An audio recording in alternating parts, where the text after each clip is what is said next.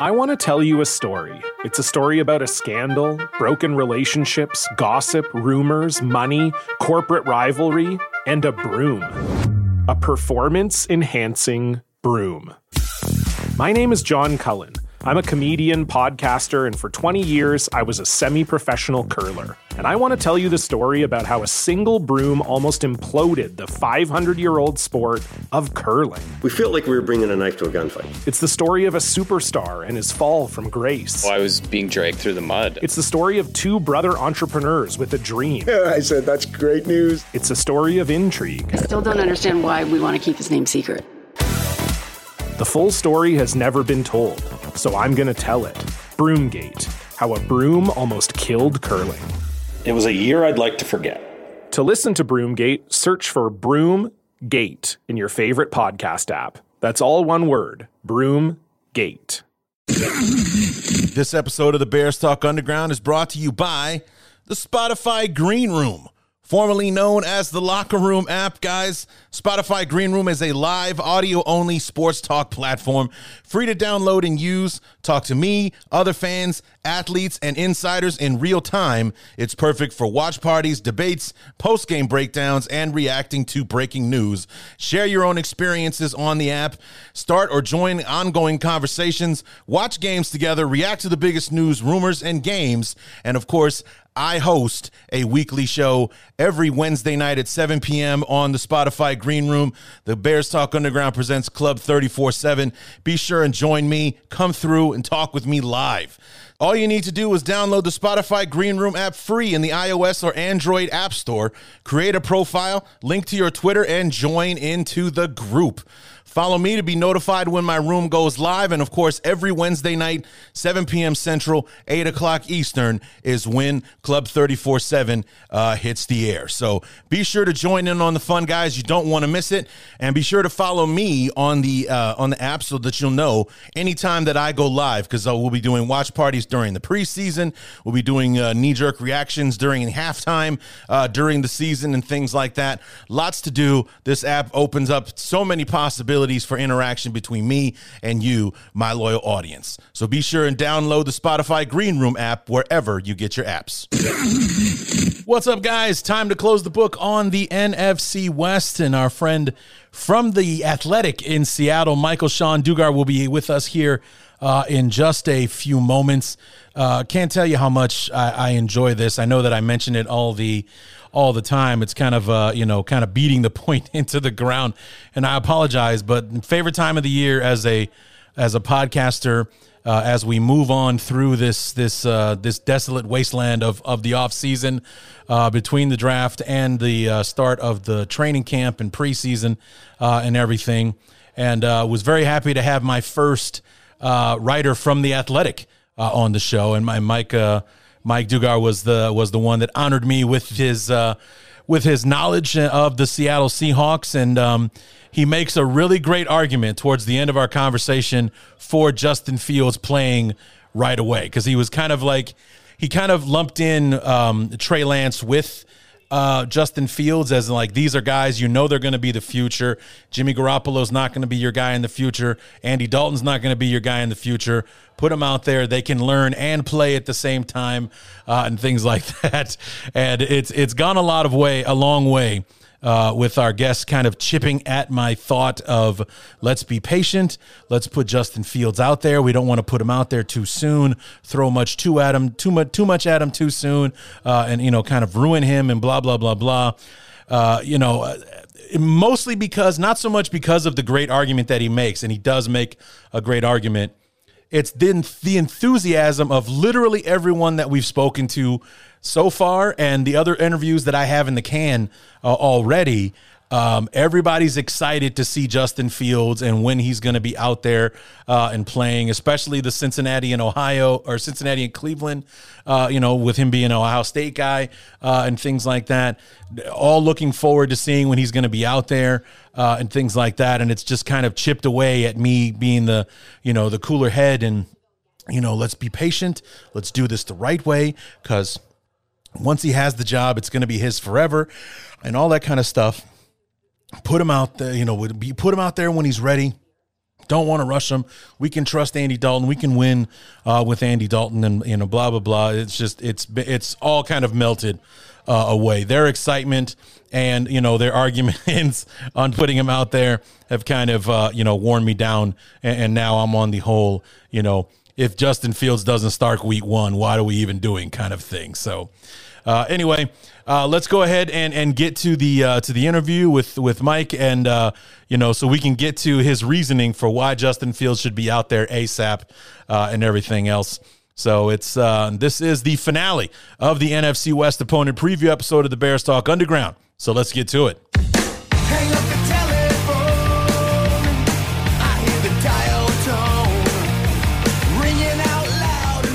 And to wrap up our journey through the NFC West, we finished with last place, or excuse me, with last year's first place uh, finisher. That would be the Seattle Seahawks. And here to help us preview the 2021 uh, Seattle Seahawks from the Athletic in Seattle, uh, Mike Dugar. Mike, thanks so much for being on the show, man. No problem. Thanks for having me. So, Mike, let's uh, let's talk about this team because it's it's been quite a roller coaster over the last you know year and a half or so uh, or actually just over the last year. Uh, 2020 starts off, they're 5 and 0. They, they go into the bye with an undefeated record. Then they lose, you know, like three out of the next five games and then finish with four straight wins before losing a home game uh, in the in the wild card round. I mean, it was uh, the beginning of the season. There was no team better than the Seahawks. Russell Wilson is the surefire MVP because he threw like 50 touchdown passes in the first five games. They're just decimating uh, uh, opposing defenses. And then you go through that bump in the middle of the season, and then the schedule lightens up at the end before the collapse in the playoff game. I mean, what was 2020 like up close and personal? Uh, very very confusing. Yeah. Uh, I mean, the mixture of the no fans. I mean, 2020 as a season, uh, beyond what happened on the football field. I mean, you got um, everything going on with race and police violence, right? And then you have a pandemic, and then it's like, okay, here's football. Okay, but here's football with no fans. Yeah. And no real in, in-person interaction. And here's all these protocols. Um, and it, it, and then on throw on top of that on, uh, with an election year, mm. like it was just, just, just a lot to, to process and, mm. and cover. And then yeah. you had people losing, losing the jobs and you got all the vitriol over like different, uh, again, uh, Democrat, uh, not Democratic and Republican parties. Like it was a lot. And then you throw on a season actually on the field that was like confusing because it's like, who's really pulling the strings on the Seahawks offense? Yeah. You know, and then who's pulling the strings on the Seahawks defense? Because within that recap that you just had, I would add that the defense was trash. Like, right. Yeah. You know, a, a defense with a uh, led by Pete Carroll sucked, and a and an offense led by Pete Carroll threw the ball a lot, and it just didn't make any sense for about eight nine weeks. It really did not. Um, and then they started to run the ball a little more, a smidge more in the second half of the season, and the defense got better in the second half of the season. And it was like, oh, okay, life is starting, you know, to make sense a little bit. Uh, so that was kind of like in totality, kind of how I look at the, the season in big picture. It just, there was a lot going on and it was very confusing for most of the season, albeit entertaining, but still just yeah. a little puzzling because you didn't know who was really like, what identity does this team want to have? And it makes sense that they then fired the OC because he did not agree with the identity. So like when Schottenheimer got fired at the end, mm-hmm. it kind of made sense to me. It was like, oh. And then they cited in the press release philosophical differences. I was like, yes, that makes sense. You could tell that this was not a Pete Carroll team. Yeah. It was not.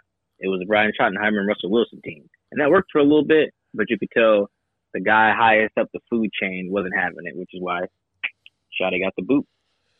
Right, and and and I was going to get to the to the defense because it was like Russell Wilson had to throw four or five touchdowns a game for those first five weeks because the defense gave up 25, 30, 31, 23, and 26.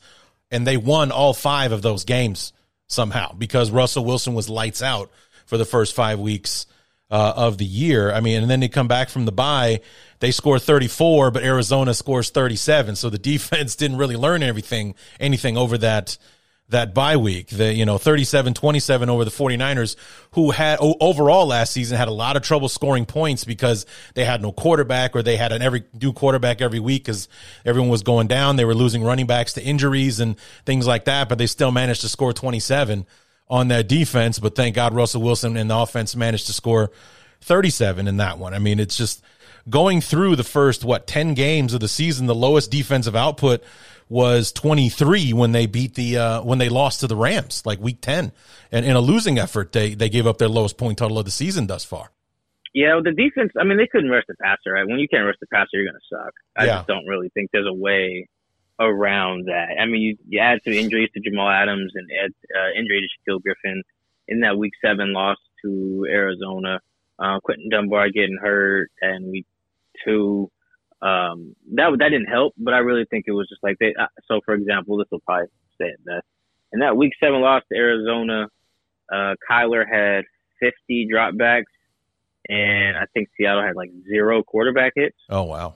Which is probably the worst pass rush performance I think I've ever seen. Like legitimately, not even hyperbole. Like that's a lot of dropbacks, a lot of opportunities to hit a guy, and you don't hit him at all. I mean, I think like he got hit on his scrambles, but I mean, like QB hit is on the pass, so I don't think there was any quarterback hits on in that game, and that was. And then they traded for Carlos Dunlap right after that. Like it was like, all right, this is enough is enough. This is this is atrocious.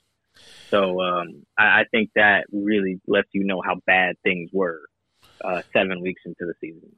So was it just that the schedule lightened up in those last five or six games because their defensive output got a lot better in this last six games? The twenty-three to seventeen over Philly.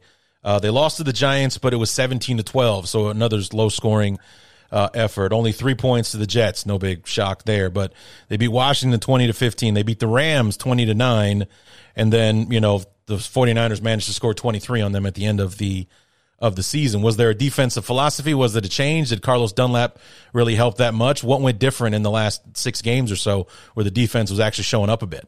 Uh, the quarterbacks got a little suckier. That definitely helped.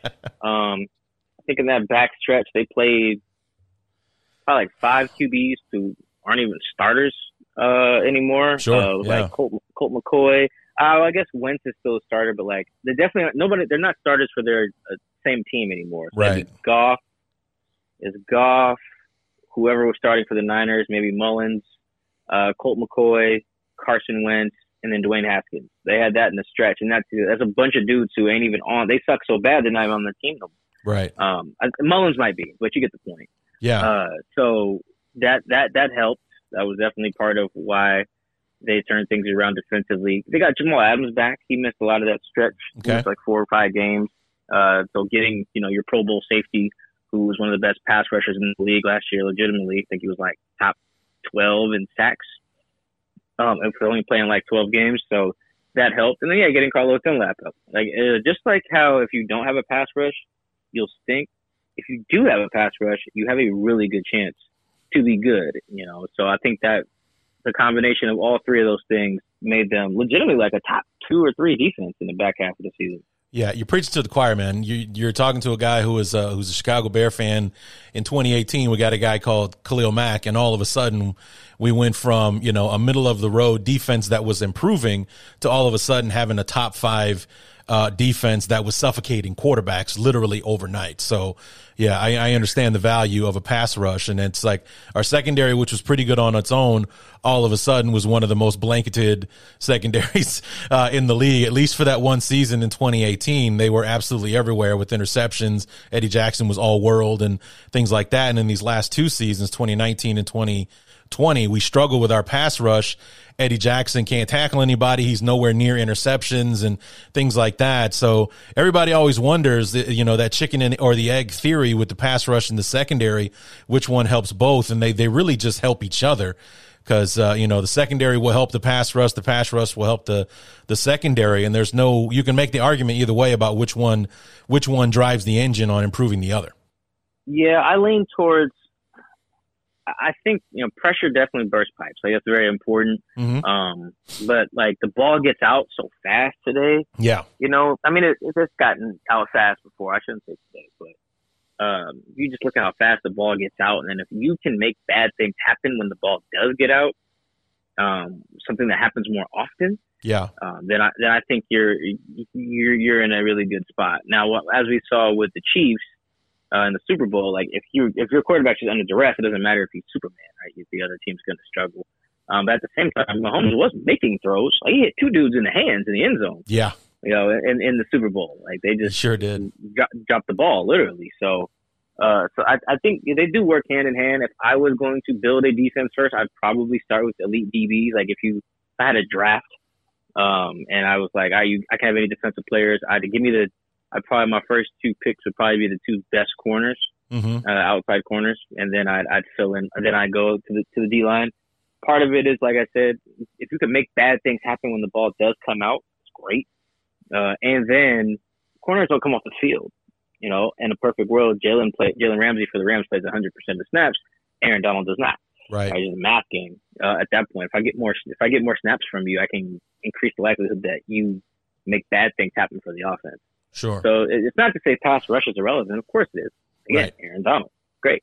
But uh, I, I do think if I had to, I don't know if the pass rush is the chicken or the egg in this regard. But right. like I said, if I was building, I'd probably start with uh, the best guy, best cover guy in the league, and then take the second best cover guy too, because they're putting three receivers on the field at a time. So I need Yeah. to be able to lock them, all- lock them all up.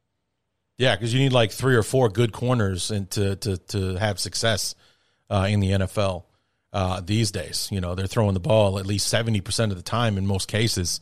So yeah, secondary is definitely important, and they're playing a lot more nickel packages uh, these days. And you know, you've got your hybrid players coming along, the linebacker slash safety that uh, you know we haven't quite given a name to. We're gonna have to name that position one of these days because you know he's not a linebacker or a safety, but he's playing both uh, positions. They're gonna have to find a name for that position some point. But uh, you know, I, I I tend to agree that the secondary helps the, or that I would probably go secondary over pass rush just because in most cases, like you mentioned, the ball's coming out so fast. So a lot of secondary, or excuse me, a lot of pass rushers don't have the time they need to get to the quarterback, no matter how good uh, they are. So the secondary can be there to disrupt the ball if it does manage to come out. Yeah, yeah. I mean, and, and I really don't. I really want to make it clear. Pass rush really, really matters. Like Yes. you're splitting hairs here when you choose.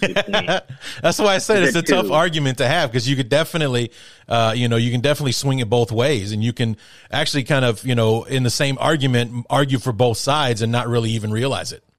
Uh, yeah, I mean, I would never really ignore uh, one side or the other. Right. Uh, to, to be honest, the thing about the other thing about um, corners is that, like, yeah, the really great ones take the ball away Mm-hmm. too. So, like, it's not just like pass deflections or whatever, but even then, like, deflections uh, can lead to you know other you know turnovers and stuff like interceptions and stuff. But I mean, you look at Seattle's biggest play in um, in franchise history is is a pass deflection first by Sherm uh, that ends up getting intercepted against the Niners in the NFC Championship.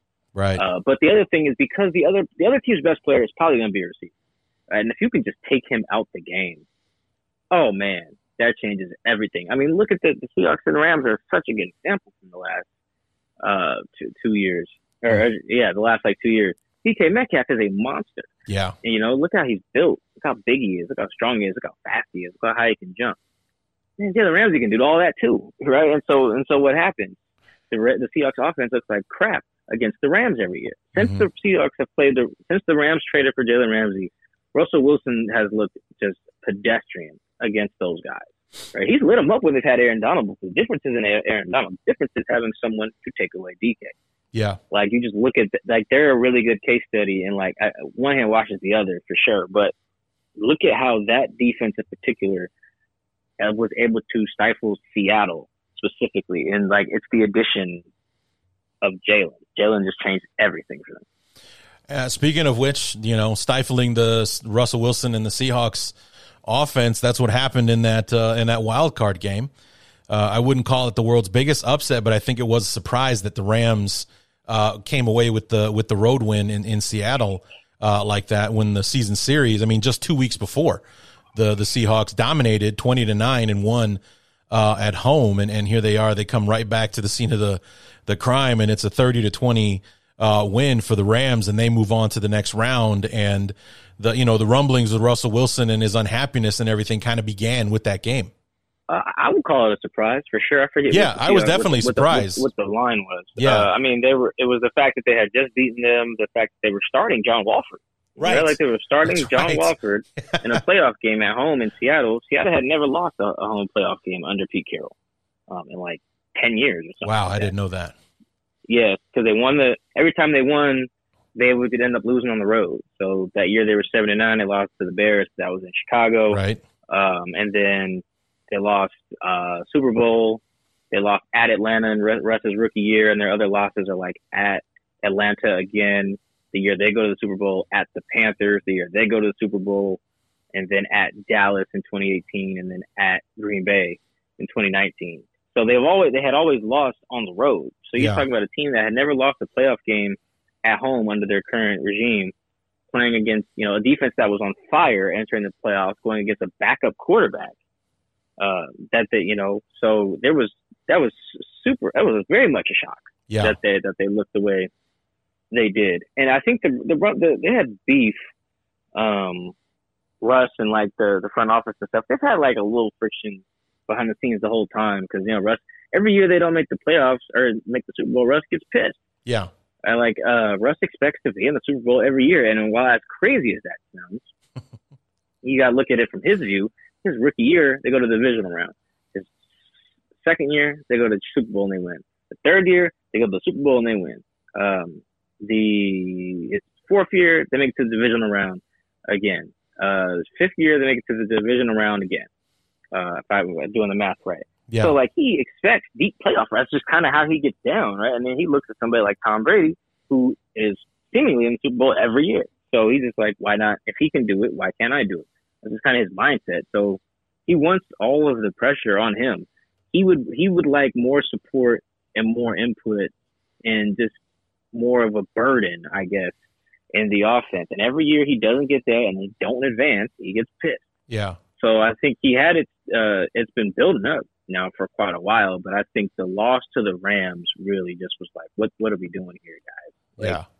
Why why why are we not winning? Like I threw 40 touchdowns this year. Like we should we should. There's no way in hell we should look like this. And mm-hmm. he was he was pretty pissed. Well, I mean, it caused quite a stir here in the Midwest when when that uh, when that list of, of teams uh, came out and and looking at the um, reasoning. Uh, you know, like here's why New Orleans can't do it. They don't have the salary cap space. They can't do this. The Raiders already have Derek Carr and blah blah blah. The Cowboys and just signed Dak Prescott, or at least they're going to. So that leaves the Bears. We don't have a quarterback, we uh, or anything like that, and that leaves them, you know, with the best position there. And uh, the Bears made an offer. I never really heard what that offer was, but I heard it was one that probably would have made me sick to my stomach as far as what they were willing to give the Seahawks to to bring Russ into town. But uh, you know, it doesn't happen. Uh, the uh, chips fall the way that they do when we end up with uh, with Justin Fields, which was best case scenario in in my opinion. But uh, you know, if if there was anybody in all the all the teams or quarterbacks, excuse me, that the Bears were attached to, and that was the most embarrassing part of the offseason was anyone who was even semi available was attached to the Bears at one point, and it was like a quarterback of the week thing. Carson Wentz, Matt Stafford, Russell Wilson, Deshaun Watson, you name it. The Bears were connected to him in one way or another, or there was a scenario where the Bears could make it happen. Here's what they have to give up to get him and all that kind of stuff. Of all the people that we were quote unquote attached to, Wilson was the guy that I wanted. If we had to mortgage the future to get somebody, Russ was the guy. And, and because I felt like out of all those guys that we were talking about there, he was the one that could elevate the people around him. Like I, that's what I see him doing uh, in Seattle, and he could bridge the gap between mortgage giving up three first rounders and whatever second rounders and things like that. He could help us bridge the gap between the talent we wouldn't have before we could finally go out and get him some help, um, as oh, as opposed to the other quarterbacks I didn't think could do it as well as he could. Yeah, there was no way Russ was getting traded to any of those. right. I just, I mean, he, he wasn't. I think because here's the thing: Pete Carroll has no interest in rebuilding anything. Yeah. Like he really doesn't. He's trying to win right now and keep winning. And he knows that you've got to have a quarterback to do that. I mean, uh, you mentioned that it was like QB of the week for the Bears this offseason. I honestly think that's how it should go. I mean, even in 20, in the, after the 2011 season in Seattle, they were real thirsty for a quarterback. Mm-hmm. And they, they ended up paying Matt Flynn, but they were, they went on Peyton Manning. The Seahawks like flew a jet to wherever Peyton Manning was hosting his uh, off-season visits from teams. They flew there like unannounced and like hit him up like, "Yo, hey, we here." He's like, "You're where?" It's like, "We're in Denver," or Arizona, or wherever the hell he was, he was like, "Nah, I'm I'm I'm good." Uh, so like they got left on red pretty much, like flying a private jet to a dude unannounced. So I mean, if they were that thirsty, I mean, I don't I don't fault the Bears for being in on everything. I mean, the Panthers yeah. were too. Panthers and Broncos were in on everything this offseason. I can't blame. Right. If you have a quarterback, you're not going to win Super Bowl. I don't really. I mean, that's you, you probably not. Like the Philly got really lucky in like 2017, um, having having Foles basically be their like closer or like middle reliever or whatever. Yeah. Uh, that that season, but for the most part, you're you're probably not going to win a Super Bowl or even sniff one if you don't have a quarterback. So you definitely should like uh, turn over every stone trying to find one. Yeah. If you can. But there was no way in hell Seattle was going to make any trade for like picks and players that weren't quarterbacks. That's just kind of not how it worked. Yeah, that was the, only, the one thing that we didn't have to bargain that, with. Yeah, the only thing that made sense for Seattle was like if you just swap Russ and Dak, I guess uh, you could do that. That actually would have made some sense for Dallas because Russ would have been cheaper uh, than yeah. Dak because because Russ they would have Russ would have already been given his signing bonus, so Dallas would have been getting him for like three more years or something at like twenty mil and some change plus mm-hmm. uh, for mm-hmm. those years, which is actually great for them. And they're upgrading at quarterback too. Uh, Seattle would get a, a younger you know, franchise QB that would have worked.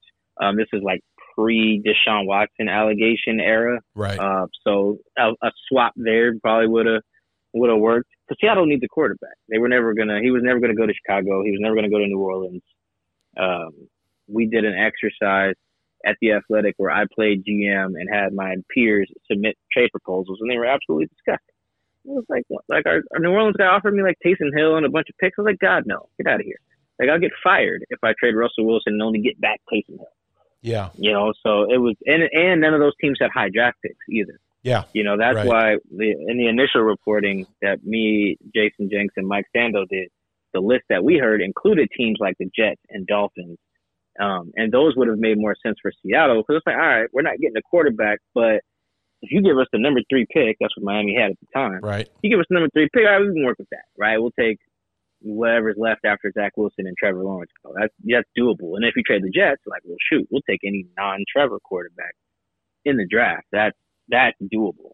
Um, these other teams are not. What Chicago have like the 18th pick or 20th pick 20, or something. Yeah. Ra- yeah, Raiders are in the teams. I think. Uh, the Saints don't know where the hell the, the Saints were. Or like mid 20s, I think. Yeah, and then was the other team? The Cow- uh, Cowboys um, actually had a decent pick and could have swapped Dak, but I w- they weren't going to do that. Right. So yeah, it was he was never really leaving unless it was to a team like Dallas or or, or Houston who could return a quarter you know, QB swap. They're not interested in you know, Andy Dalton and picks or whoever the hell else in picks. That's just kind of not how Pete Carroll and John were thinking.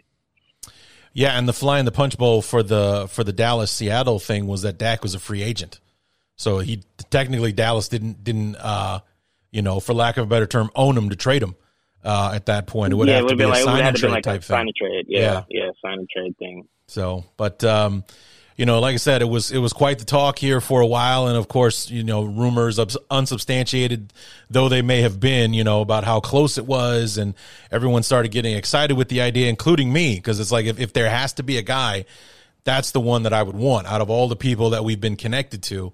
Russ is the is the guy for me. That you know, I would love to see him uh, play for Chicago. I would love to see him and his insane accuracy throwing deep balls to Darnell Mooney and just watching him light up the scoreboard uh, best they could. And, uh, you know, Russ was the guy. And, it, but I also never got really attached to the idea like it was going to happen. It's just like out of all of these scenarios, Russ is the one that I want over Deshaun Watson, over everybody. But I don't like like you said. There's no way it was going to happen. I never believed that it would, even when the rumors came out that Pace had made an offer. Uh, yeah, I mean, you can make an offer all you want. That was the other thing. The Seahawks weren't like picking up the phone and be like, "Hey, who wants Russ?" Like people right. were texting them and calling them. Right. They had no interest in in trading uh, Russ. That's why when Russ got up there in the press press conference like last week and was like, "Yeah, you know, there was some chatter that they might trade me," I was like, "Uh." I think you started that. Yeah. Like, or, you know, like, or whoever, you know, I think Jason La Canfora's tweet before the Super Bowl kicked that off. It's not like Seattle was out here like, hey, yeah, nah, we got this Russ guy. We don't really want him. No, guys aren't stupid. Right. So uh, I, I think that you want to talk about chicken and egg. It's like, Russ, were you responding to the trade rumor? Did you create?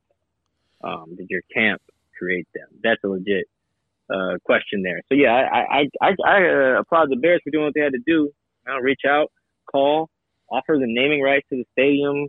You know, uh, statue, whatever whatever it took to try to get him. But Yeah. I'm fairly confident that John Schneider never took any of those offers seriously. Right. So we move on to the the free agency period, and was a lot of uh, comings and goings uh, for the Seahawks uh, this offseason. Uh, for you know, you you guys want uh, Russ wanted some more help up front. He gets Gabe Jackson uh, after the Raiders for some reason decided to overhaul their offensive line, so he becomes available. He joins the the Seahawks. Aldon Smith, uh, in an effort to revive his career once again, is uh, in Seattle. Is he still with you guys? He hasn't done anything to get himself in trouble again, has he? Uh, not that we know of. um, to my knowledge, he's not. He he's not at uh, OTAs or anything. Okay. Or minicamp. He probably probably won't be. Okay. Um, but it'll be like an excused absence. I mean, once you're once you're wanted for a crime, Seattle usually lets you you know Right. stay away from work if you need to. Right. So I, I don't don't fault them there. But yeah, he's still on the team. Okay. Well, I didn't mean it as a joke or anything. Legitimately, like you know, the guys could sneeze in the wrong direction. All of a sudden, he's in trouble with the law again. But uh, you know, just wondering if if he was still around. Uh, a signing that I really liked very much was Gerald Everett coming over from the from the Rams, the tight end, uh, joining the uh, joining the team, and you know, we got another interesting guy in Ahkello Witherspoon coming through, and uh, another edge rusher in uh, Kerry Hyder from the 49ers uh, coming through as well. I mean, you know, what do you think of the the free agents that they had coming coming in? Which I mean, aside from Everett, who I think is a day one starter for you guys, who else is going to be really be helping out this year, Uh, I mean, uh, on the pass rush. or just on the team in general? Like, who do you think will be maybe like the gem of the guys that they brought in so far? Um, good question. I think I think Gerald has a chance to be impactful. Mhm. So I think in the in the off season, every team overestimates how much their running backs and tight ends will be used in the passing offense. Right. I mean, I just think that's just what what we do. Um, I mean, not we. I don't think I'm included in that. I've I've kind of learned my lesson there. Like quarterbacks, like if you got good receivers, that's who the quarterback throws to Right. right? Like they, they throw to the tight end when there's no good uh, uh, other good options. Like you look at the teams whose tight ends really light it up, with the exception of Travis Kelce. There's not a ton of other great options, you know, out there. You look at when Zach Ertz is killing it. It's like, yeah, I was supposed to throw to Agholor. No, you know, uh, look at the Raiders. Like, ah, okay, Darren Waller's killing it. Okay, why? Supposed to throw to Hunter Renfrow? You know, Mhm. so I, I, don't, I think that Gerald has to contribute. I don't think he'll like kill it. Not because he's not talented. I just think that there's like a cap on, you know, tight end contributions on any team that has good receivers. I mean, any fantasy football player knows that. Like after tight end one, two, and three, it's a drop off.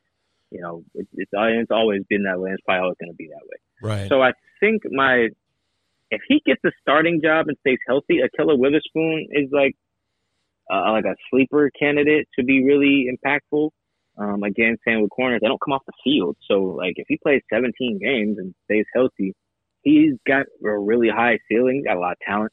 Just hasn't been healthy. He's been out here playing with bad bad quad.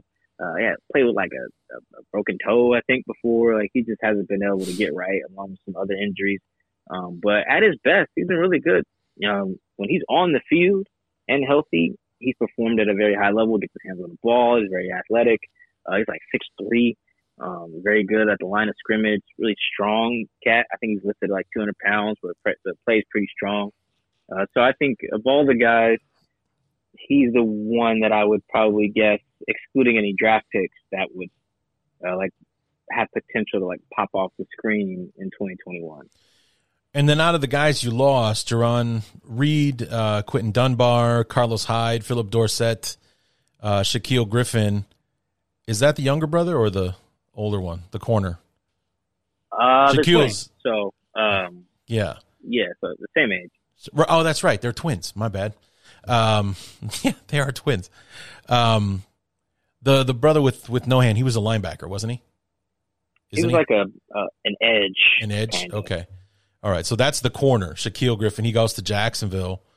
Um, and like I said, Jonathan Bullard, he was one of our old Used to be a third round pick uh, for the Bears. He's off to Atlanta now. So out out of those guys, you know, who was it, would it be Jarran Reed? I mean, was he very helpful with the pass rush last year? Is he going to be missed? Because out of pass rush guys, that's the one guy that's that's leaving as far as the defensive line goes. Yeah, I think Jay Reed had like six sacks or something last year. He was mm. he was he was really good in the second half of the of the season. Um, I would say he is a big loss.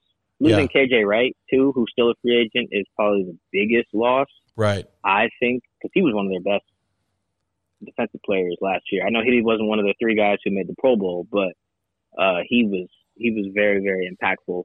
He just couldn't make the Pro Bowl because he plays um, he was playing Sam linebacker, and so technically that's an outside linebacker, and then the voting for that you're up against like Khalil Mack, right, playing right. You know, outside and three four. So yeah. you just kind of don't have a chance, just because it's, it's weird because they don't play the same position at all. But yeah, yeah. So I think uh, not having KJ back is probably if I had to rank them, I'd say not having KJ that's one. Shaquill Griffin two, just because they didn't really reload there at corner. They right. don't have any corners uh, under contract beyond this year other than the rookie they just took, uh, Tre Brown in the fourth round. So that's that's a problem. And then I would go Jay Reed. They just have other bodies on the D line. Mm. Um, you know, they they have Darrell Taylor, who they drafted last year uh, to play to be a rush like edge guy. They brought in Kerry Hyder, like you mentioned. They they re-signed Carlos Dunlap. Uh, they still have Poona Ford, who just got an extension, uh, defensive tackle. Um, they brought back Benson Mayowa, who was one of their better pass rushers. They still have Jamal Adams rushing the passer at a high level. Um, LJ Collier, their first round pick in 2019, was a full time starter last year. Um, so they they got bodies to rotate, and then not to mention if Aldon Smith like doesn't go to jail, um, he should be very good too. He had a really good year last year for Dallas. He did. Um, and very limited pass rush reps because their defense stunk. So uh, they they got the they got the horses on defense. So not to say Jay Reed's not talented. I actually think he'll play really well in Kansas City this year. Mm-hmm. Especially reunited with Frank Clark, his boy. Um, the last time Jay Reed had double digit sack season, it was in 2018, playing next to Frank Clark, who also had double digit sacks. So uh, I think Jay Reed will be good. It's just the they they were able to reload at that position, whereas they really didn't fill the holes uh, by losing KJ and Shaquill. So they're a little thinner at those spots. Okay. That outside linebacker thing, you preach to the choir, man, because you're you're talking to a guy who had Lance Briggs on his team for 12 years, and he did not make as many Pro Bowls as he probably should have because he was listed as an out, outside uh, linebacker. Or, actually, he made Pro Bowls. He didn't make all pro teams because he was an outside mm. linebacker. You know, he made plenty of Pro Bowls in his career, but list, being listed as an All Pro as one of the best of the best, because there's only one All Pro team, and he was never really ever on it because he was an outside linebacker and he was going up against, you know, the the pass rushers of the of the three four that were lighting up, you know, the um, Demarcus Wares of, of the league and things like that were were the ones keeping him out of those All Pro uh, lists because he's a stand up outside linebacker and not his hand on the ground uh, outside linebacker. So I, I definitely was was feeling you when you were like, yeah, it's, it's not the same position, but they're somehow being voted against uh, one another. So not exactly fair, and I know exactly what you're what you're talking about there. So this episode of the Bears Talk Underground is brought to you by the Spotify Green Room formerly known as the Locker Room app, guys. Spotify Green Room is a live audio only sports talk platform, free to download and use. Talk to me, other fans, athletes, and insiders in real time. It's perfect for watch parties, debates, post game breakdowns, and reacting to breaking news. Share your own experiences on the app, start or join ongoing conversations, watch games together, react to the biggest news, rumors, and games, and of course, I host a weekly show every Wednesday night at 7 p.m. on the Spotify Green Room. The Bears Talk Underground presents Club 34 7. Be sure and join me. Come through and talk with me live. All you need to do is download the Spotify Green Room app free in the iOS or Android App Store. Create a profile, link to your Twitter, and join into the group. Follow me to be notified when my room goes live. And of course, every Wednesday night, 7 p.m. Central, 8 o'clock Eastern, is when Club 34 7 uh, hits the air. So be sure to join in on the fun, guys. You don't want to miss it. And be sure to follow me on the uh, on the app so that you'll know anytime that I go live because uh, we'll be doing watch parties during the preseason. We'll be doing uh, knee jerk reactions during halftime uh, during the season and things like that. Lots to do. This app opens up so many possibilities for interaction between me and you, my loyal audience. So be sure and download the Spotify Green Room app wherever you get your apps. this episode of the Bears Talk Underground is brought to you by Kansas City Steaks. Kansas City Steak Company wants to make this your best grilling season ever. Visit kansascitysteaks.com and get 15% off your order and free shipping with the code SD at checkout. From classic steak cuts to USDA prime to hard to find specialty cuts and more, Kansas City Steaks has everything you need to fire up the grill. These are steakhouse quality steaks aged to perfection. They make it so easy. Each order is flash frozen and delivered directly. Satisfaction guaranteed or your money back. Enjoy their butter tender filet mignon, hearty Kansas City steak strip steaks, and savory ribeyes. It's been a hard year, so enjoy being together again by bringing the steakhouse to your house with Kansas City Steaks. Go to kansascitysteaks.com and get 15% off your order and free shipping with the code SD at checkout. That's kansascitysteaks.com, code SD. But you mentioned the draft picks. Tre Brown in the fourth quarter was one, excuse me, the fourth round was one of three draft picks the Seattle Seahawks had because to hell with draft picks, we'll just trade them to get other guys on the team. Like you didn't have a first rounder because of the Jamal Adams trade. Uh, you know, no third rounder, no fifth rounder, no seventh rounder. So all even picks, second, fourth, and sixth round. The top pick in the draft being for, for you guys for the number 56 overall, D'Wayne Eskridge, a wide receiver out of uh, Western uh, Michigan. How's he going to be looked to contribute his first year in the in the, in the on the team? Um, someone asked me, it was like, Mike, what's a good a good like rookie year for D'Wayne Eskridge? And I was like thinking, like, okay, let me factor in, um, you know, how much snaps he'll get. A number one, number three receiver usually don't get a ton. Um, he can play the slot and play outside, so that increases his chances a little bit, but still a rookie. Um, on a, what I imagine will be a run first offense in 2021. So I looked and I was like, damn, if he just has a year like David Moore had last year, that actually would be fine. And hmm. David Moore's now in Carolina, but I think I don't have the numbers in front of me. I think David he's like 35 catches. Uh, I want to say anywhere between like 400 to 500 yards. Uh, the average I want to say like 17 yards a catch though. Uh, yeah. It was pretty high, and uh, like six touchdowns. And he was like third in passer rating when targeted among qualifying receivers.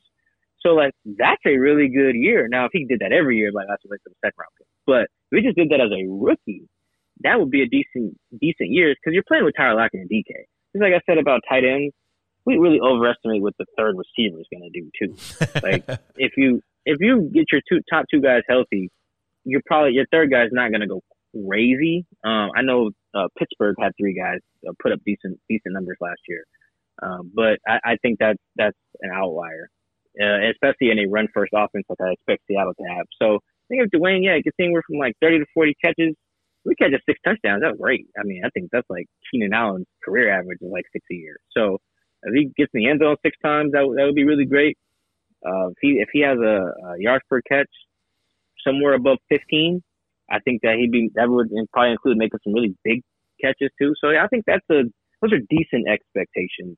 I think for a second round guy who's like what five nine, um, and he's got like four three speed, but you know there's an acclimation period. So I, I think those are that's that's probably the numbers I would throw uh, at D'Wayne for his rookie year.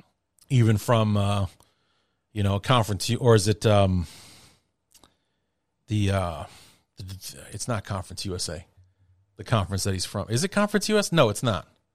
No, it's like the MAC or something. Yeah, like it's the MAC. The MAC. Or, That's what it is. It's the MAC. Yeah, mid. What I don't mid athletic, mid Atlantic, or something like that. Mid athletic, or yeah, I don't really think I don't really buy into that when it comes to um, receivers, DBs, quarterbacks, um, I really just think that like you can just get skill guys pretty much anywhere, uh, like tight ends. If you're nasty, you're nasty. I, I don't think we need to get all like elitist about Power Five teams. Like sure. If you are, if you if you're if you're if you're nasty, go down to Senior Bowl, see if you're still nasty. Oh, you are. Okay, cool. We'll draft you. You know, we'll get you coached up. Um, especially by the time you get to uh, an actual game, because like in a traditional year, you get OTAs usually with your whole team. Um, you get mini camp with your whole team. You get four preseason games, you know, against other dudes who are trying to hit you hard, and then you get your regular season game. So it's like, but the guys still take a while to adjust. But you, you, it's not like you go straight from playing at Toledo to playing against the Bears, right? Like you, you do get some adjustment. And if you're nasty, like I said, you're nasty. I mean, look at there's been so many examples both ways. You got yeah. guys who played at Bama their whole life, or play they played at the highest level, five star recruit, Bama national championship, get to the league, stink. And you get to do to like barely got any offers, D three transferred, ended up like one year at like Wisconsin, and then get to the league and kill it. Right. So I, I don't I don't read too much into where you went to college as long as you like were super nasty wherever you're at.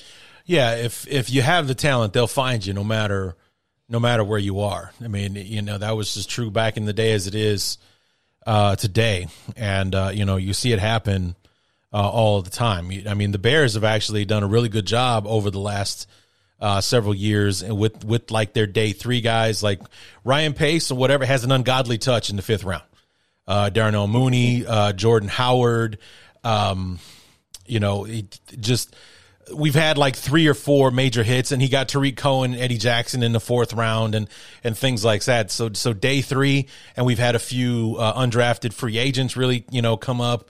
Bryce Callahan, uh, Roy Robertson Harris, who's with Jacksonville now, things like that. He's he's you know if you have the talent, they'll be able to find you. Roy Robertson Harris went to UTEP. Uh, Bryce Callahan went to Rice. You know, he'll find you even in those smaller non-power five schools, if you have the talent, they'll give you a shot. It's up to you on what you do with it. Yeah, and it's not even necessarily about uh, being found because that's definitely not a problem. It's just performance. Yeah, you know, um, there's been plenty. There's been plenty of busts from the SEC and been plenty of studs from the Sun Belt. Yes. you know, it just kind of kind of is is what it is. You know, yeah. once you because it's, it's, all about. I think it's more about what type of scheme you played, and what position you played too. Like if you played center in a, in a pro style offense, you know, where you had a lot of responsibility for checks and you know stuff. Same thing if you're a Mike linebacker in a defense and you're really responsible for a lot of things and processing at a very high level. Okay, that's that's, that's important, right? Whereas if you were just a freak athlete and you were just running four routes, um, you know, you get to the NFL they're running a bunch of like option routes and stuff like that, and your timing's off with your quarterback, you might suck. So there's so many other variables I think that we can use to measure whether a kid's going to be good. Uh, that I would rank above what conference the dude played in. Yeah, first one that came to mind when you mentioned, you know, went to Bama, five star recruit, uh, top draft pick, and didn't do a thing in the league. The first guy that came to mind was Trent Richardson, uh, the the running back. If, if if he didn't win the Heisman, he came close to doing it or or whatever. Drafted number three overall by Cleveland, had a decent rookie year, and then went off a cliff after that. Even after being traded to the Colts, which is a really good football team at the time, he did nothing uh, for them. And then he, he, went. I think he finished off in in Oakland before finally disappearing uh, from the league. It's just like he was a here today, gone tomorrow player, but had had the charmed you know, upbringing from, you know, high school to college and high draft pick in the NFL. One of the last, one of the last top five running backs chosen for a while in the 2012 draft. It wasn't until we got to like Zeke in like 2016, 2017 before somebody felt comfortable taking a running back that high again. Yeah, and I'm on the, I'm not on the positional, I'm not of the position that like, or of the opinion, excuse me, that any position is irrelevant. Yeah.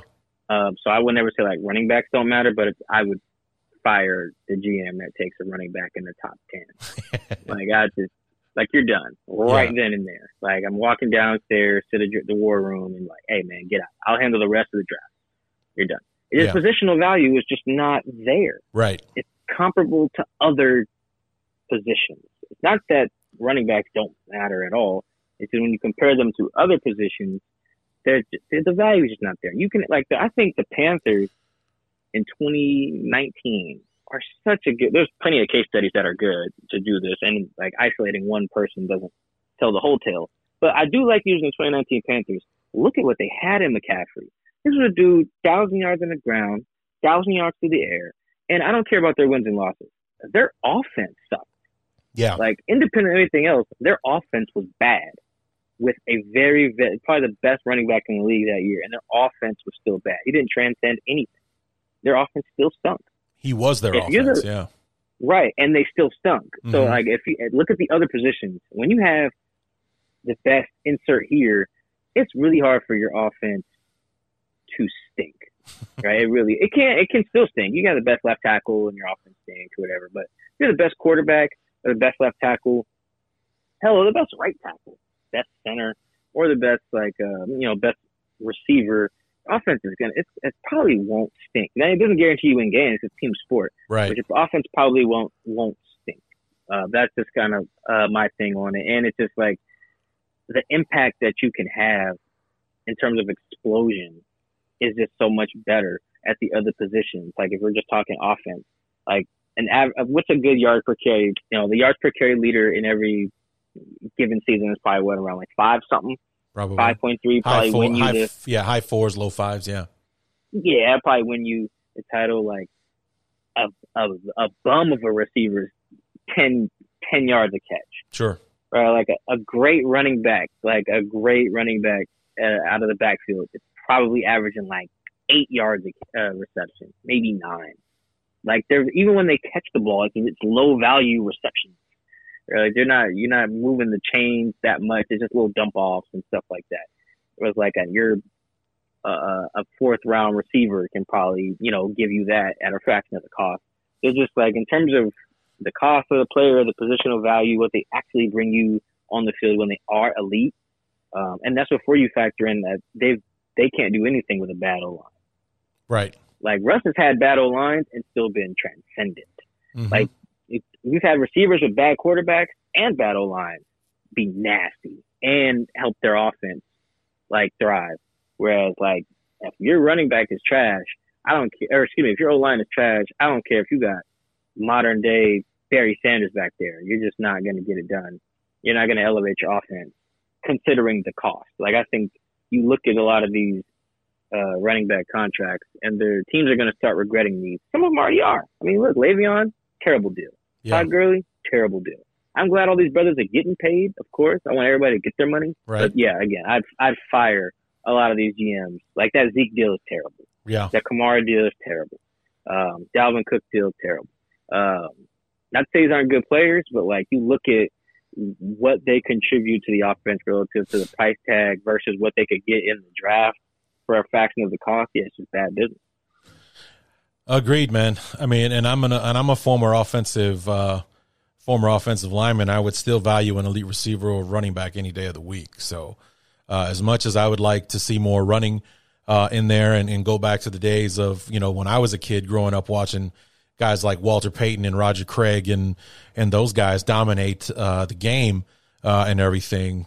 You know, today's NFL, it's I, I you know you got to take you got to take the Julio Joneses before you before you take the Zeke Elliott's every time. Yeah, I, I look at uh Brandon Staley.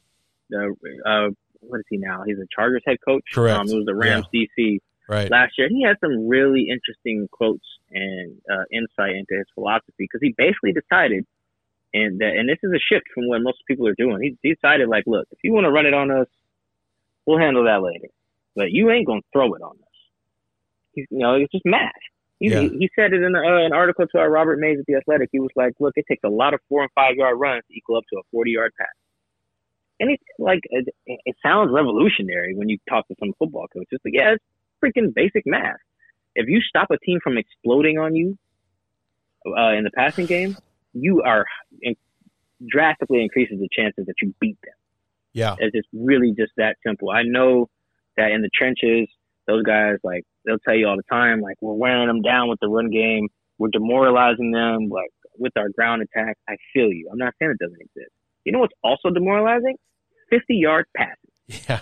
Right? Like they they are. you know, yeah, no, to, no, to no stifle an wants to give offense, yeah, stifle an offense for 15 plays and then have them go 60 on one play will take the wind out of your sails because you think you've got them and then they get you and they get all of it back on one play. That definitely is demoralizing. Yeah, so I think Brandon Staley, you're going to see a lot of teams, and he learned that from, I think, like he adapted some stuff he learned from Fangio Mhm. um, doing that. So I think you're going to see that shift, especially as we get into these pass happy um, offenses. I mean, look at the the Bucs were doing like they're running like cover six, cover seven. Um, the Rams are running a bunch of cover six, cover four um, against these teams that you know are just pass happy. I think the way because of because of the adjustment the offense has made, like, hey, let's throw it. The defenses need to stop their old mindset of let's stop the run first, make them one dimensional, blah blah blah. That you hear every defensive coach say. No, no, no. Let's stop what they're doing well first. Like Yeah. if you're the Ravens, if you're playing the Ravens, cool. Stop their ground attack. Feel you. Play the Chiefs. I don't give a damn about Clyde Edwards Helaire. You need to stop Tyreek and Travis. Like, and that's what teams figured out with Seattle last year, and they tried the same thing with Buffalo. Um, that's why ultimately being a balanced attack matters. But like, your defense should be designed to stop what the other team does best, and what's more likely to kill you. Uh, More likely to kill you is a 40-yard pass. So you Yeah. should design your defense not to give up explosive passes. Like it's very simple. Um, and so I think the way the way we see more defenses doing that is going to. Uh, I, honestly, that might be running backs valuable again. I don't know, but Mhm. right now that's what every defensive coordinator should be doing, unless you're playing against uh, like the Ravens or the Browns, who have gone like back into the 50s with their their offense. Right. You know, it's it's actually the philosophy that won the Giants the Super Bowl back in Super Bowl 25 when they beat the Buffalo Bills. I remember watching America's game on the NFL network and uh, they came in. I forget. I think it was Belichick who was who was doing the commentary, or somebody says that uh, you know Belichick comes into the defensive room, and, you know, getting ready for the Super Bowl, and he says if if we're going to win this game, Thurman Thomas is going to have to run for over 100 yards because we have to stop that K gun, uh, you know, shotgun, no huddle offense that the Buffalo Bills were killing everybody with. So they had to take away that passing game, and that meant them letting you know Thurman Thomas run uh, for you know as many yards as he did, and, and frankly, it almost worked against him, like you said. Uh, you know, Thurman Thomas was, and he was a Hall of Famer, and they were running like a, the two pass rushers and, and dropping nine back into coverage to stifle uh, that pass play or the pass uh, game to take away the K gun and force the ball into Thurman Thomas's hands.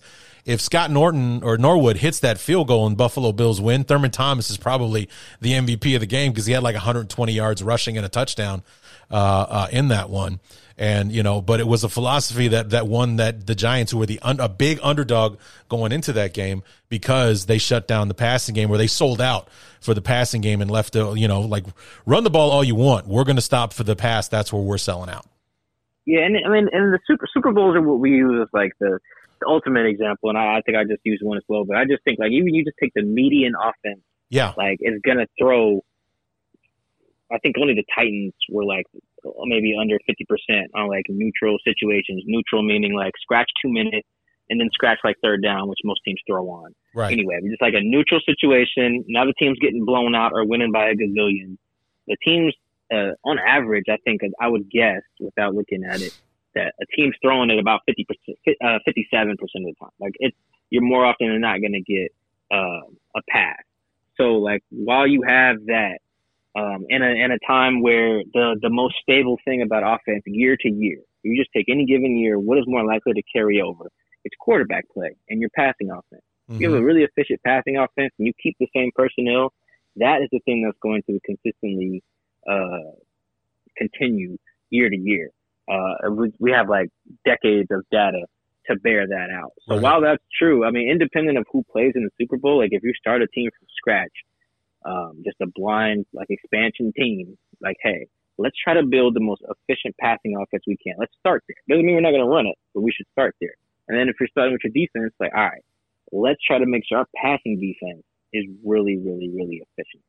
Like that. And you now, if you look at that and you look at the best teams um, in the league over, I'd say last like 20 or so years, like that bears out. Not to say these teams weren't good at running or run defense, Um, but you look at the, you take the most efficient, not just counting stats like total yards or whatever, or total sacks or whatever. Like really get into the efficiency numbers on either side of the ball. That all bears out. Even a team like the Titans now, Ryan Tannehill's been a top five quarterback the last two years. Right? It's not just Derrick Henry. Their most their their most important player is uh is, is Tannehill. Even mm-hmm. if their best player is Derrick, the most important player is the guy who's been like leading in like touchdown percentage like over the last two seasons. Yeah. So uh, that that bears out, and so you have to build each side of the ball accordingly. So yeah, whether you're stopping the pass or building a passing offense, this is where you should start. I don't want anyone to hear that and think Mike don't care about the run game. I do, but we got. I also care about you know being uh, efficient. That's the way to go in any sport. You should try to like get on base efficiently, score runs efficiently. Like you should try to score baskets in the NBA efficiently. You should try to score touchdowns efficiently. Like it's all you don't want to have wasted energy and wasted motion. That's just that's just stupid. That's how you get fired. Right. Right. All right. So as we wrap things up here with you, Mike, I appreciate the time.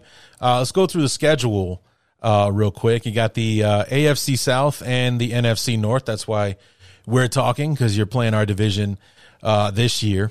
Uh, speaking of the South, you got Indy and Tennessee right off the bat. Then, or Indy at Indy on the road, Tennessee at home. Then back to back road games at Minnesota, at San Francisco, and then a quick turnaround at the Rams on Thursday night. And then uh, the last uh, couple of games before the bye week, you stack those uh, those primetime games one on top of each other. You got Thursday night then 10 days later, Sunday night football at Pittsburgh, and then home for the Saints on Monday night football. I don't think I've seen a schedule like that before where they stack up. You're going to see the Seattle Seahawks in prime time no matter what for pretty much most of the month of October. Uh, yeah, I'm not a huge, I'm not a huge like analyze schedule too far out guy because things change so sure, much. Yeah. I mean, this time last year, if you looked at Seattle schedule, like, wow, that Week 17 game against the Niners is going to be a doozy. Right. And then it featured like Nick Mullens, you know, and the and the game had no fans, and the game wasn't even in Santa Clara. It yeah. was in like Glendale.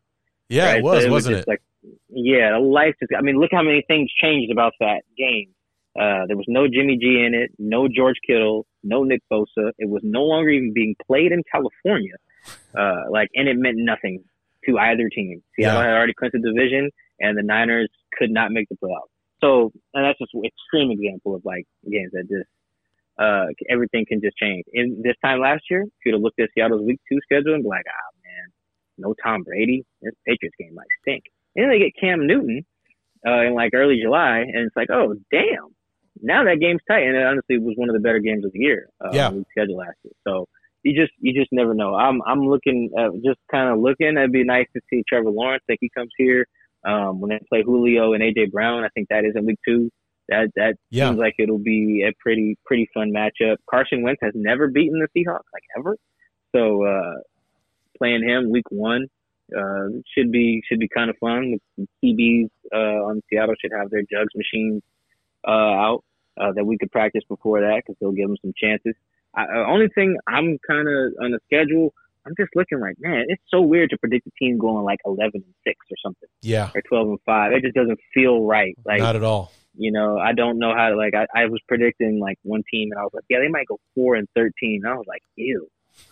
That's disgusting. Yeah, like, that, that just seems like a lot more demoralizing than four and twelve. And it's just just one more loss. So yeah, that's that's just really really ugly. Like, I don't know what the expectations up there in Chicago, but like I'd probably say like a nine and eight years, yeah. and then like, but even then, nine and eight, ew, that seems just, uh, it feels weird to write or even think about. Right, and that's a regular season record. That's not if we're trying to get creative and throwing the, you know, the playoff appearance in there, and that's your record, nine and eight, or uh, or anything like that. No, it's that's that's uh, what you got to do to finish out the uh, the regular season. So the the one that I was interested in is is have have the the Seahawks beaten Green Bay in Lambeau yet?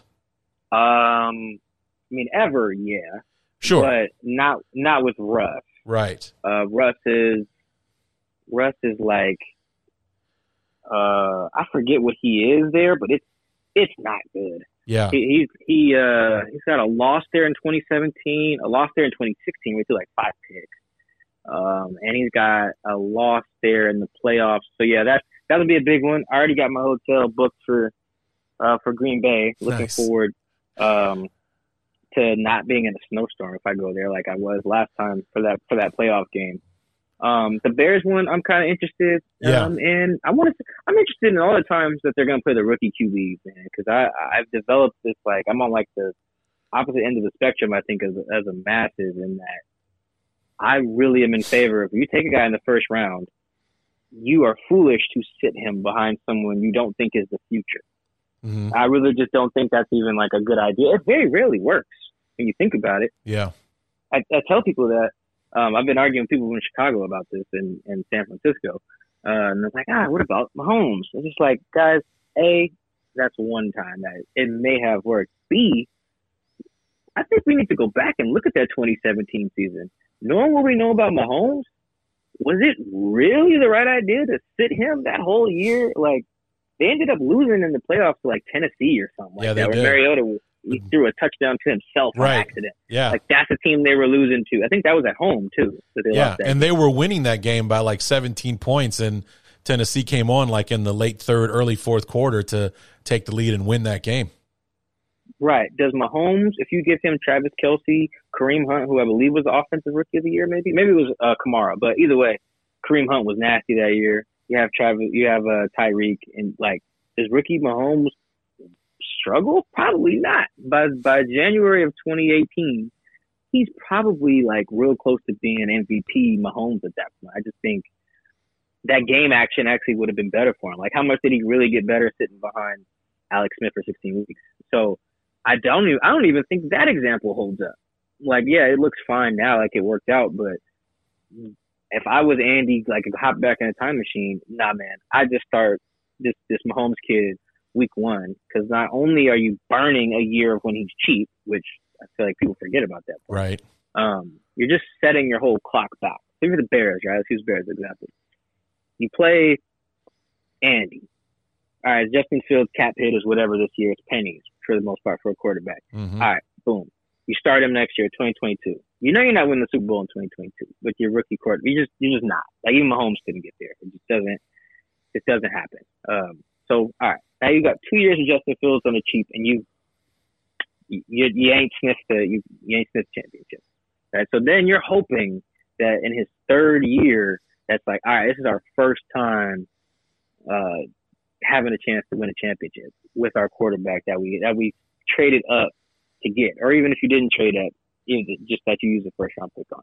I think that's a bad use of resources. And and when you look at a lot of these quarterbacks, the dudes they're playing behind, when they suck, you really don't want your guy learning from him that much. Right. You know, like it's it's one thing to be behind Tom Brady or Russell Wilson or even an Aaron Rodgers, right? That's, that's just kind of how you know. There's things to be learned.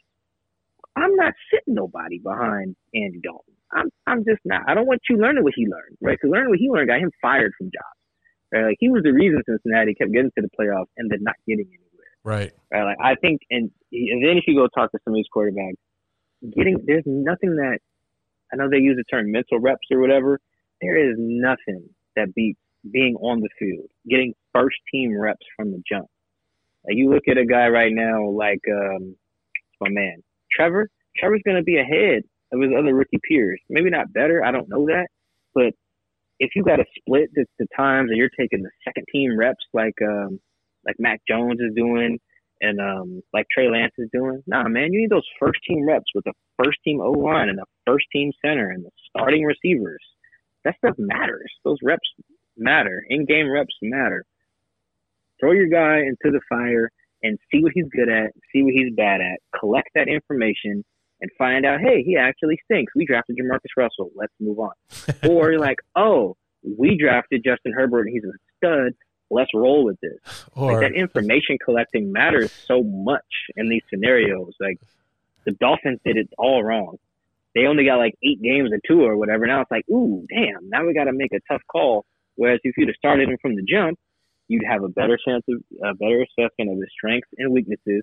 Uh, you'd have a full 16 games like, hmm, this is our guy or this is not our guy. Like it'd be very, it'd be very apparent uh, at, at that point. So I think the, the collecting of that information, knowing whether you need to move on, knowing if you need to upgrade uh, coordinators or tackles or get him another receiver or a tight end, it's much easier to do all that from the jump, whereas like holding it off waiting. That's a long way to say like play your play your rookie.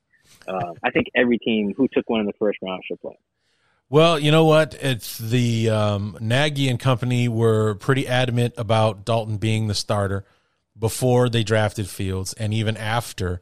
But that you kind of seeing them also kind of throwing out this bone that they're kind of softening on the idea because a week or two ago they threw out the the phrase that uh, they're not going to sit Fields just to sit him. You know, he's not. If he turns out that he's the best quarterback on the team, then he's going to play sooner rather than later, which kind of leaves the window open because Andy Dalton hasn't exactly been lighting things up in OTAs uh, thus far, and Justin Fields has been impressive to say the least. And you know, kind of opening it up that if he goes out there, if Andy Dalton goes out there and has a Mike Glennon esque uh, preseason, which was an utter disaster um, when when he was the his his first throw as the Bears quarterback in the preseason was a pick six. He throws a pick six to the Broncos. They run it back the other way. Before the end of the half, they bring Trubisky out because that was his rookie year. He leads the team on a two minute drill for a touchdown right before the half, and then starts the second half, leads another touchdown drive uh, again. And it was just like, so why do we have Mike Glennon on this team? Obviously, this kid Trubisky is the best quarterback on the team. He should be playing, and it took us until like week five to finally uh, get him out there. I don't think the Bears are going to make that mistake. If Dalton comes out there and craps the bed in the preseason, I think we might see Justin Fields week one against the Rams.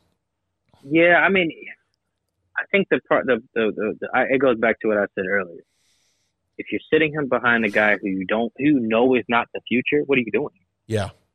Right. That's just, that's my thing. That's really the, the Niners fans are having a problem grasping this concept because they think they can win games with Jimmy G when their only year of ever winning things with Jimmy G is when they had the best defense in the league. Yeah. You know, so it's like if that's what you need to win with the guy, which it is, and that's just wrong. Like if the Bears know, hey man, Andy's Andy's probably not going to be our starter in 2022. All right, so then just play the guy who is going to be then. Like get him those reps while he doesn't cost you anything. Like it's it's, it's very simple. And if I'm Nagy, I'm just going all in on this guy because it's like, look, if it doesn't work, I'm getting fired. Yeah. So I got nothing to lose. You know, same thing with Pace. Like if this does if this does, doesn't work, let's just we're we're out of here anyway. So let's just go down swinging. Andy Dalton is not going down swinging. Like that that's not. So if I was that would be my advice to those guys. I don't care what the, the dudes look like in in camp. Really, like play. You need to see your investment out there. See what, he looks like, and just go for it. Who knows? Uh, who knows? Maybe he looks like he looks like a stud. And if he stinks, like I said, everyone's getting fired, and then you take another quarterback the next year. That's just kind of how it, it works.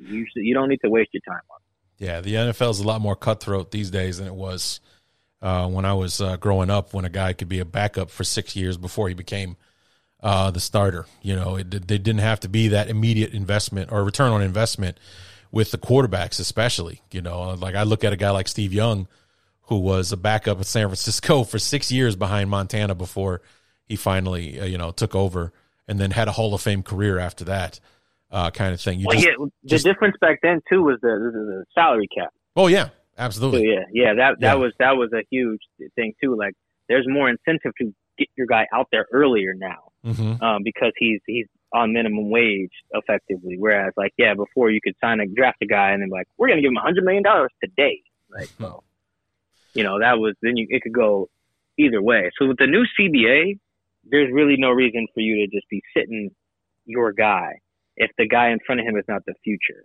Right? Yeah, like yeah there's, there's, there's, just, there's just no point. So Godspeed to the Bears. Yeah.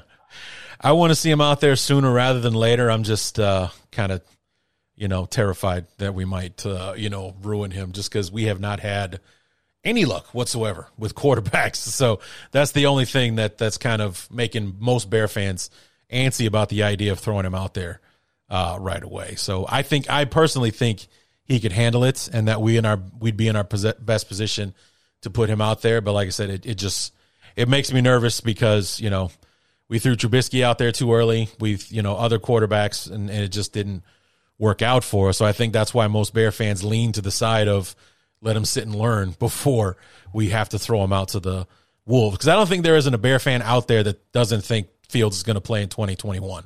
I don't think there is one that doesn't think he's going to play this year for one reason uh, or another. It's just a matter of when is uh, I think what makes Bear fans, you know, waver on the idea. Well, well, you know what the other problem is that the teams do is they do probably what the Bears are going to do, and then wait till their starter gets like hurt, Yeah, and then you are legitimately throwing him into the to the wolves. Right. Like what happened with Justin Herbert, the Chargers got their got their ass saved that he ended up being good. He basically just threw him out there with no first team reps all week. I think Tyrod got his lung punctured or something like pregame. Yeah. So he had no prep. Just threw him out there and it just so happened to work against the defending champs. That's such a blessing. That does not go like that yeah, it is much better to give them the reps now instead of like even the Dolphins. I'm arguing with Dolphins fans about this. They're like, oh, you know, Tua got two weeks in the bye week to, to prep. Uh, you know, the, like, no, do you guys know a bye week works? All the players leave. Even last year, they didn't leave, but because they couldn't protocol, they, Right. no, they couldn't practice. You don't practice on the bye week. So Tua didn't get two weeks; he got three days, just like every other quarterback does in the week to to practice and play for against the best team, best defense in the league, the Rams, uh, at the time. Like that's doing your guy a disservice. Why don't you just give him a whole preseason, give him a whole offseason as the number one guy um, to get right? He'll learn way more that way. And like I understand, like before he's ready to be thrown to the wolves, like if he's going to be a starting quarterback, there's wolves every damn week. right? That's just kind of how it, it works. If Yeah. you can't just wait till you play the 32nd ranked defense, throw him out there, be like, oh, okay, cool, he's good. No, man, throw him out there against the best defense. That's actually when you really learn about your guy, right? Because then it really is up from there. Because he's not going to play sucky defenses every week. I don't really believe you can do that in college. I think start your guy against you know uh, some HBCU in week one. Cool. Mhm. Get your guy's confidence up. He's a true freshman or whatever. I feel that. These are grown ass men. He needs to be ready against the Rams, the Vikings, the Chiefs, the Patriots, whoever. Um, there's just there's so much. He, he'll be so much uh, more equipped to succeed versus sitting there, uh, you know, doing nothing, getting no reps all week in practice, maybe even doing scout team stuff. Like that doesn't that doesn't help. Throwing the football to your teammates is how you get better at quarterback. That's just Right. really how it works. Playing against another defense where the guys aren't on the same payroll as you. That is how you get you get better. Like the learning part does matter, but hey, see, I got a secret for everybody. You can learn and play at the same time. Seen it. They're not mutually exclusive ideas. Right. You know, Tua could have learned from Fitzpatrick and played. Because you know what he was doing while he was playing? Learning from Fitzpatrick. You know, he didn't just stop learning from him because he started playing. Right. I get it, man. You're uh, you're turning me. That's for sure. Um, That's my goal, man. I want Chicago and and, and uh, Niners fans on board with me on this. Play your rookie. Play your rookie. Yeah, I'm not against that. And the funny thing is, uh, my fears is based on what's happened in the past, but I think there's just something different about Justin Fields. There's just a different vibe about this kid than than any other. You know, I mean, the Bears haven't spent many first round picks on quarterbacks or just in young quarterbacks in general, but the ones that we have brought in, there's just a different like a swagger to this kid. Like he's already been through the wringer as far as he's played in the SEC, he's played in the Big Ten, he's played in the you know the college football playoff. He beat Trevor Lawrence head to head this past year. He should have beaten him a year ago if his receiver doesn't drop the touchdown in the end zone uh, in in the semifinal two years ago. You know, he's he's been under the bright lights. He's been through the he's been through it all. It's been put on his shoulders from high school, and he's managed to to still be the best of the best and, and get to where uh, he is now. So it's like I think there's something different about Fields that uh, he could handle it if we threw him to the Wolves week one against the Rams, who were last year's NFL's best defense. Uh, yeah. No, I mean, if it helps, I'm not no QB evaluator, but I talked to people before the draft who, were like, Fields might be actually the best dude in the draft of all the QBs. That includes Lawrence. So you never know. It wouldn't be the first time that like the order of the talent didn't match the order in which they were drafted. Right. Like, well, I we- mean, we've- that's we've seen a gazillion examples of how that just is not always true. and one in particular back in 2017 when we took Trubisky number two and Mahomes came off at 10 and uh, Watson came off at 12. If we could do that one over again, it would not go that way this time. So, you know, yeah, and, the and also, 2018 draft is the Yeah. same way. yeah, you're right. 2012 draft. Uh, I mean, maybe Colts fans still would want luck, but I mean, a lot of people would probably just take Russ. And even then, even if you still want Luck first, you're definitely taking Russ next, and you're not taking RG3, Brandon Weeden, and Ryan. Right. You know, like it doesn't. It 2016 draft, everyone would take Dak now, not Goff or Wentz. So right. There's there's there's examples almost every year. How where the order goes in the draft is not informative in terms of who's going to be the most talented. It doesn't work like that. So yes, indeed. Who knows? Maybe Fields ends up being the best guy. Knock on wood from your lips to God's ears, my friend. From your lips to God's ears. Mike, thanks so much uh, for coming on show. We really appreciate uh, all the time. Uh, it's going to be a while before we get a chance to talk again since the Bears and the Seahawks are playing the day after Christmas. So six months from now or more before we get a chance to to talk. And, and I hope that we can get it arranged to have you back on to to preview that game and, and see, you know, number one, who's the quarterback, who's it playing, does this game mean anything for either team? Most likely something for the Seahawks, maybe nothing for the Bears. Who knows? We'll have to wait uh, and see. But I look forward to uh, getting a chance to talk to you and having you back on the show again. All right, man. Appreciate it. Thank you for having me. And uh, where can we find you online? Find your work. Uh, uh, just follow me on Twitter at Mike Dugar. Um, uh, my all my stories, or you can find them on my author page. But my author page for the Athletic is just in my bio on Twitter. So, and then I always pin my podcast to the top of my profile too. So my Twitter is kind of that like just one stop shop to get all my stuff. And is it athletic podcast or do you do an independent one? No, it's a uh, Seahawks Man to Man podcast.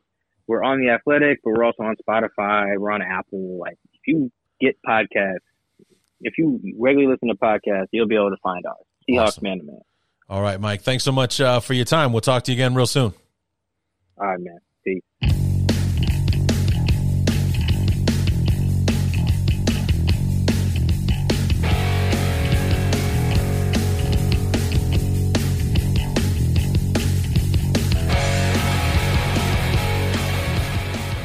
And once again, want to thank Mike, uh, Mike Dugar from the Seattle uh, Athletic for for coming on the show and sharing his knowledge. Looking forward to having him back on uh, seeing if we can figure it out because it's the day after Christmas that the Bears and the Seahawks play all the way up in the uh, Pacific Northwest there uh, in Seattle, and you know this, the the fandom and you know the the the the twelfth man up there in Seattle, one of the more ominous places uh, to play a road game uh, in the NFL, and and how that will be humming that time uh, of year when the season is pretty much going to be decided, and how important of a game will this be for either squad, or will it be important for both, or or anything like that? Very interested to see where we're at at that point in the year and looking forward very much to having Mike uh, back on the show. So, and that's going to do it for the NFC West, guys. We are moving right along. Now we move on to the AFC North.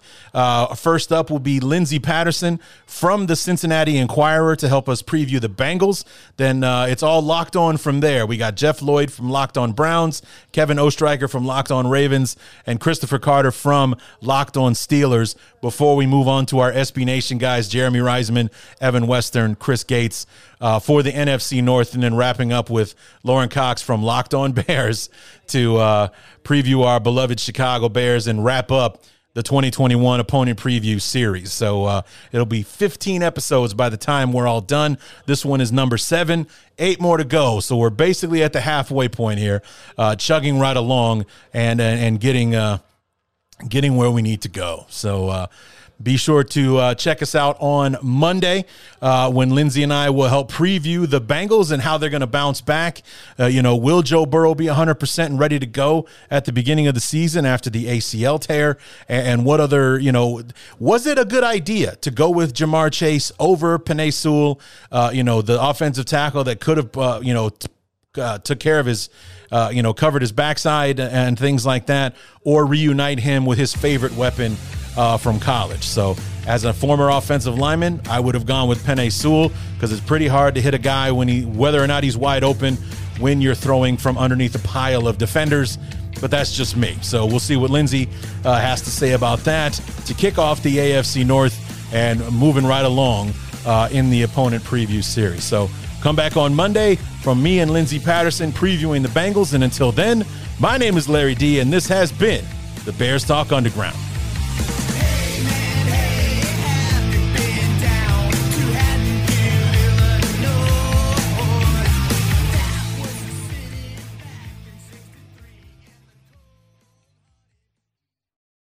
We're driven by the search for better. But when it comes to hiring, the best way to search for a candidate isn't to search at all. Don't search, match with Indeed. Leveraging over 140 million qualifications and preferences every day, Indeed's matching engine is constantly learning from your preferences. So the more you use Indeed, the better it gets.